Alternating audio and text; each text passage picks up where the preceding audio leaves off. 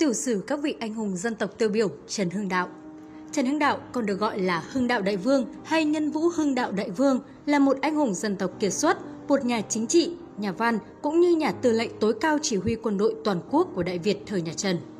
Trần Hưng Đạo nổi tiếng trong lịch sử nước Việt với vai trò chỉ huy quân đội Đại Việt ba lần đẩy lùi quân Nguyên Mông trong thế kỷ 13. Chiến thắng của ông trước đội quân Nguyên Mông dưới thời Hốt Tất Liệt được đánh giá là một trong những chiến công vĩ đại của lịch sử quân sự thế giới, được coi là một trong những nhà quân sự kiệt xuất nhất trong lịch sử dân tộc. Tư tưởng quân sự của ông đã được thể hiện rõ trong các luận thuyết, tác phẩm của mình.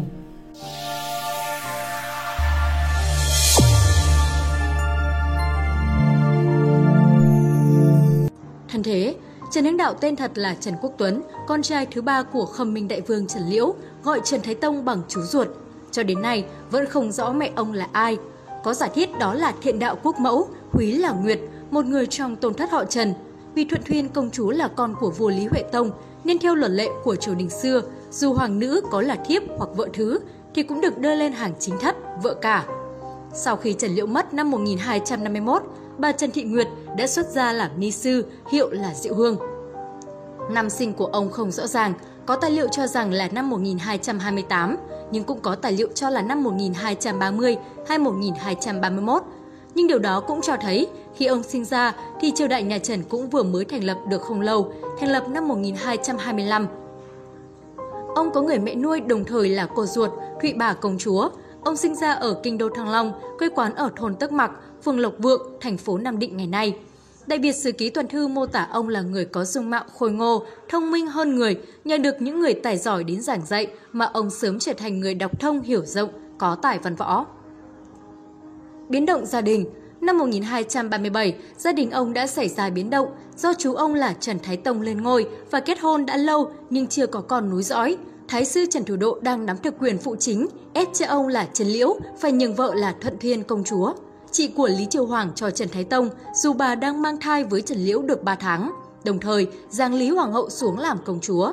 Vẫn uất, Trần Liễu học quân chống lại, nhưng thế cô không làm gì được, phải xin đầu hàng. Vì Thái Tông cũng thương anh nên xin với Trần Thủ Độ tha tội cho Trần Liễu, nhưng quân lính đều bị giết.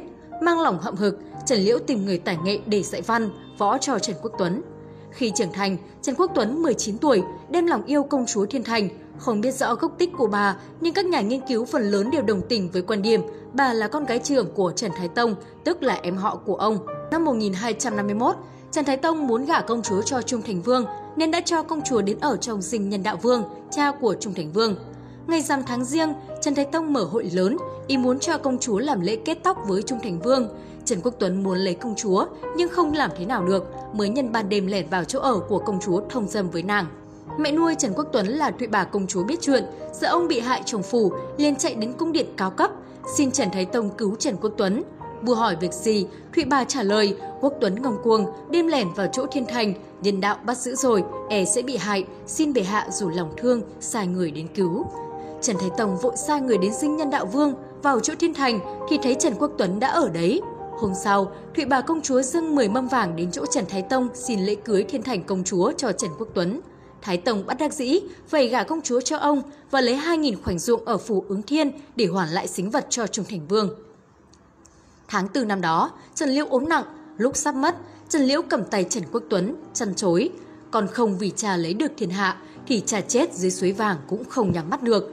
Trần Quốc Tuấn ghi để trong lòng nhưng không cho là phải.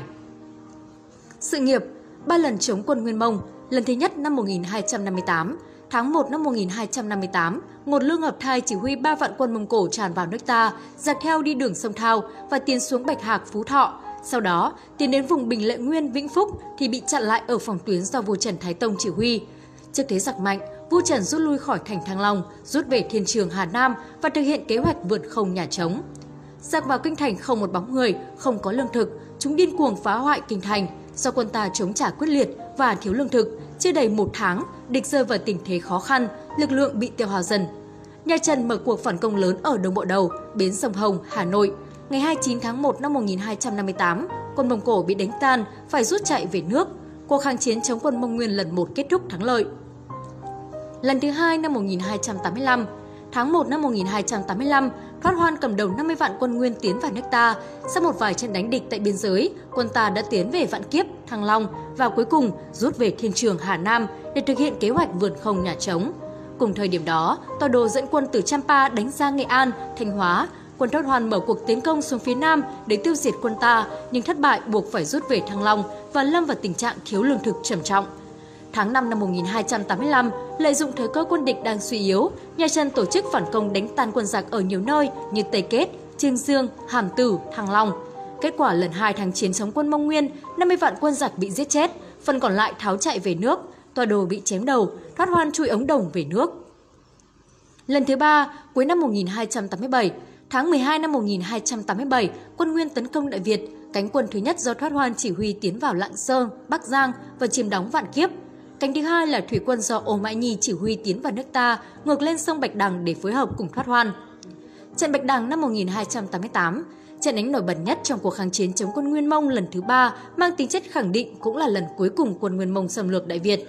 Thủy quân Mông Cổ vốn không biết về chu trình thủy triều của sông, Trước ngày diễn ra trận đánh quyết định này, ông đã đoán tuyến đường tháo chạy của chúng và nhanh chóng cho quân cắm cọc gỗ phát nhọn ở đáy sông, tạo thành thế trận cọc ngầm độc đáo, giống như hồi thời Ngô Quyền, Lê Hoàn.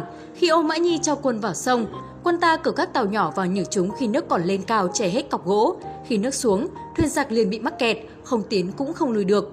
Ngay lập tức, quân Trần Hưng Đạo xông ra tấn công. Cuối cùng, 400 thuyền Mông Cổ bị đốt cháy hết. Toàn bộ hạm đội giặc bị phá tan nát, Ô Mã Nhi bị bắt sống, lui về vạn kiếp, do đã có những công lao to lớn trên con đường vệ quốc. Do đã có những công lao to lớn trên con đường vệ quốc, gìn giữ độc lập, vua đã trao cho ông vị trí tối cao toàn quyền chỉ huy quân đội toàn quốc, đồng thời cho phép ông phong tước, hiệu cho bất kỳ ai mà ông muốn. Nhưng trong suốt cuộc đời, ông không hề sử dụng đặc quyền này. Tháng 4 âm lịch năm Kỷ Sửu năm 1289, luận công ba lần đánh đuổi quân Nguyên Mông, Trần Hưng Đạo được phong tước Hưng Đạo Đại Vương. Sau đó, ông lùi về ở Vạn Kiếp, là nơi ông được phong ấp, nay được xã Hưng Đạo, thị xã Chí Linh, tỉnh Hải Dương. Nhân dân lúc bấy giờ kính trọng ông, lập đền thờ sống ông ở Vạn Kiếp. Tại đền có bài văn bia của vua Trần Thánh Tông, ví ông với thượng phụ, tức Khương Tử Nha. Qua đời, tháng tháng 6 âm lịch năm canh tí, tức năm 1300, Trần Hưng Đạo ốm nặng, vua Trần Anh Tông ngự tới nhà thăm, hỏi rằng nếu có điều chẳng may mà giặc phương Bắc lại sang xâm lược thì kế sách như thế nào? Ông trả lời, ngày xưa triệu vũ đế, tức triệu đà dựng nước, vua nhà Hán cho quân đánh, nhân dân làm kế thanh giã, vườn không nhà trống. Đại quân ra Khâm Châu, Liêm Châu đánh vào Trường Sa, Hồ Nam, còn đoàn binh thì đánh úp phía sau. Đó là một thời. Đời nhà Đinh, nhà Tiến Lê dùng người tài giỏi, đất phương Nam mới mạnh mà phương Bắc thì mệt mỏi suy yếu, trên dưới một dạ, lòng dân không lìa, dây thành bình lỗ mà phá được quân Tống. Đó lại là một thời. Vua nhà Lý mở nền, nhà Tống xâm phạm địa giới, dùng Lý Thường Kiệt đánh Khâm, Liêm, đến tận Mai Lĩnh là vì có thế. Vừa rồi tòa đồ ô Mạnh Nhi bốn mặt bao vây, vì vô tôi đồng tâm, anh em hỏa mục, cả nước góp sức, giặc phải bị bắt, đó là trời xui nên vậy.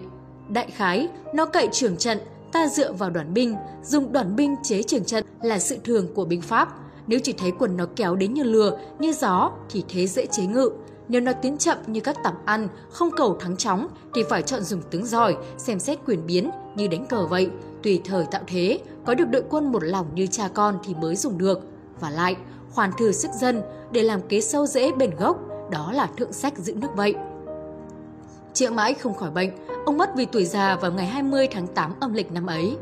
Khi sắp mất, Trần Hưng Đạo Vương dặn các con rằng, ta chết thì phải hỏa táng, lấy vật tròn đựng xương, bí mật chôn trong vườn an lạc, rồi sàn đất và trồng cây như cũ, để người đời không biết chỗ nào, lại phải làm sao cho mau mục. Nghe tin Trần Hưng Đạo Vương mất, triều đình nhà Trần phong tặng ông là Thái sư Thượng phụ Thượng Quốc Công Nhân Vũ Hưng Đạo Đại Vương. Ông được nhân dân cả nước tôn vinh là Đức Thánh Trần và lập đền thờ ở nhiều nơi. Song, nổi tiếng hơn cả là đền Kiếp Bạc ở xã Hưng Đạo, Chí Linh, Hải Dương. Đây là nơi ông lập căn cứ, tích trữ lương thực, huấn luyện quân sĩ trong các cuộc kháng chiến chống quân Nguyên Mông. Nhân cách phẩm chất, gạt bỏ hiểm khích riêng, Năm Đinh Dậu tức năm 1237, Thái sư Trần Thủ Độ ép Trần Liễu, cha Trần Hưng Đạo phải nhường vợ là Thuận Thiên Công Chúa, chị của Lý Chiêu Hoàng cho em ruột là vua Trần Thái Tông, Trần Cảnh, dù bà này đã có thai với Trần Liễu được 3 tháng. Đồng dáng Lý Chiêu Hoàng đang là hoàng hậu xuống làm công chúa, vẫn uất, Trần Liễu học quân làm loạn, Trần Thái Tông chán nản bỏ đi lên yên tử. Sau Trần Liễu biết không làm gì được phải đóng giả làm người đánh cá, trốn lên thuyền vua Trần Thái Tông xin tha tội. Trần Thủ Độ biết được, cầm gươm đến định giết Trần Liễu, nhưng Thái Tông lấy thân mình che cho Trần Liễu. Trần Liễu được tha tội, nhưng quân lính theo ông đều bị giết. Mang lòng hậm hực, Trần Liễu tìm khắp những người tài nghệ để dạy Trần Quốc Tuấn tức Trần Hưng Đạo. Lúc sắp mất, ông cầm tài Quốc Tuấn, chăn chối rằng còn không vì cha lấy được thiên hạ thì cha chết dưới suối vàng cũng không nhắm mắt được. Quốc Tuấn ghi đề trong lòng nhưng không cho là phải. Đến khi vận nước lung lay, quyền quân quyền nước đều do ở mình, Trần Quốc Tuấn đem lời trà chăn chối để dò ý hai thuộc tướng thân tín là là Dã Tượng và Yết Kiêu, hai người thuộc hạ ấy can rằng làm kế ấy tuy được phú quý một thời nhưng để lại tiếng xấu ngàn năm. Này đại vương há chẳng đủ phú và quý hay sao? Chúng tôi thể xin chết già làm gia nô, chứ không muốn làm quan mà không có trung hiếu. Trần Quốc Tuấn cảm phục đến khóc, khen ngợi hai người. Dù cha ông có hiểm khích lớn với nhà Trần Thái Tông, Trần Hưng Đạo luôn đặt Việt nước lên trên, một lòng trung thành, hết lòng phò tá các vua Trần đánh ngoại xâm cứu nước. Đối với lời dặn của Trần Liễu trước khi mất, Trần Quốc Tuấn từng vừa hỏi các con, ông hỏi Hưng Vũ Vương Trần Quốc Nghiễn, người xưa có cả thiên hạ để chuyển cho con cháu, còn nghĩ thế nào? Hồng Vũ Vương thưa, dẫu khác họ cũng không nên, huống chi là cùng một họ. Trần Quốc Tuấn ngẫm cho là phải.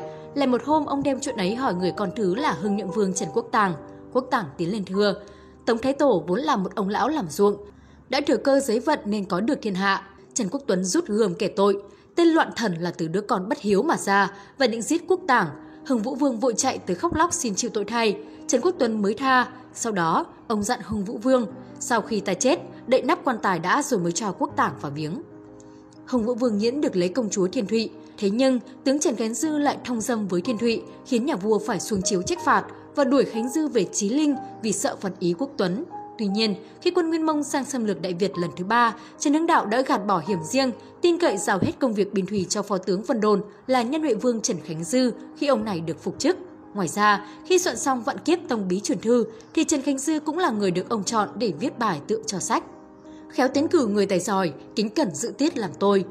Trần Hưng Đạo khéo tiến cử người tài giỏi cho đất nước, như Dã Tượng, Yết Kiêu là gia thần của ông, có dự công dẹp Ô Mã Nhi, To Đô, các người nổi tiếng khác như Phạm Ngũ Lão, Trần Thị Kiến, Trường Hán Siêu, Phạm Lãm, Trịnh Dũ, Ngô Sĩ Thường, Nguyễn Thế Trực vốn là môn khách của ông, đều nổi tiếng thời đó về văn trường và chính sự.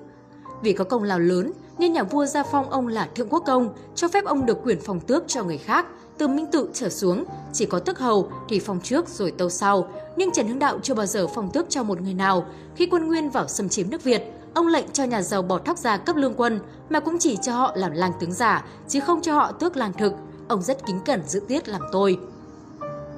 Tác phẩm Dụ chư tỷ tướng Hịch Văn, bài văn Hịch hiểu dụ các tỷ tướng, quen gọi là Hịch tướng sĩ. Binh gia diệu lý yếu lược, tóm lược cho cốt yếu trong nguyên lý kỳ diệu của nhà binh, còn gọi là binh thư yếu lược.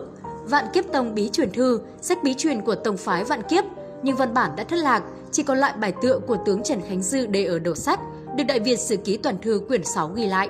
Có thể nói, tư tưởng quán xuyên suốt đời của Trần Hưng Đạo là một tấm lòng tận tụy đối với đất nước, là ý muốn đoàn kết mọi tầng lớp trong dân tộc thành một lực lượng thống nhất, là tinh thần yêu thương dân.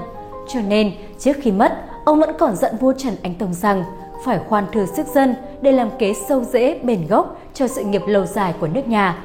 Quý vị và các bạn đang theo dõi trên kênh Tiền đề lịch sử. Nếu thấy số này hay, đừng quên bấm like, share để lan tỏa thông tin ý nghĩa này và nhớ subscribe kênh Tiền đề lịch sử để nhận thêm nhiều thông tin lịch sử bổ ích. Còn bây giờ, xin chào và hẹn gặp lại!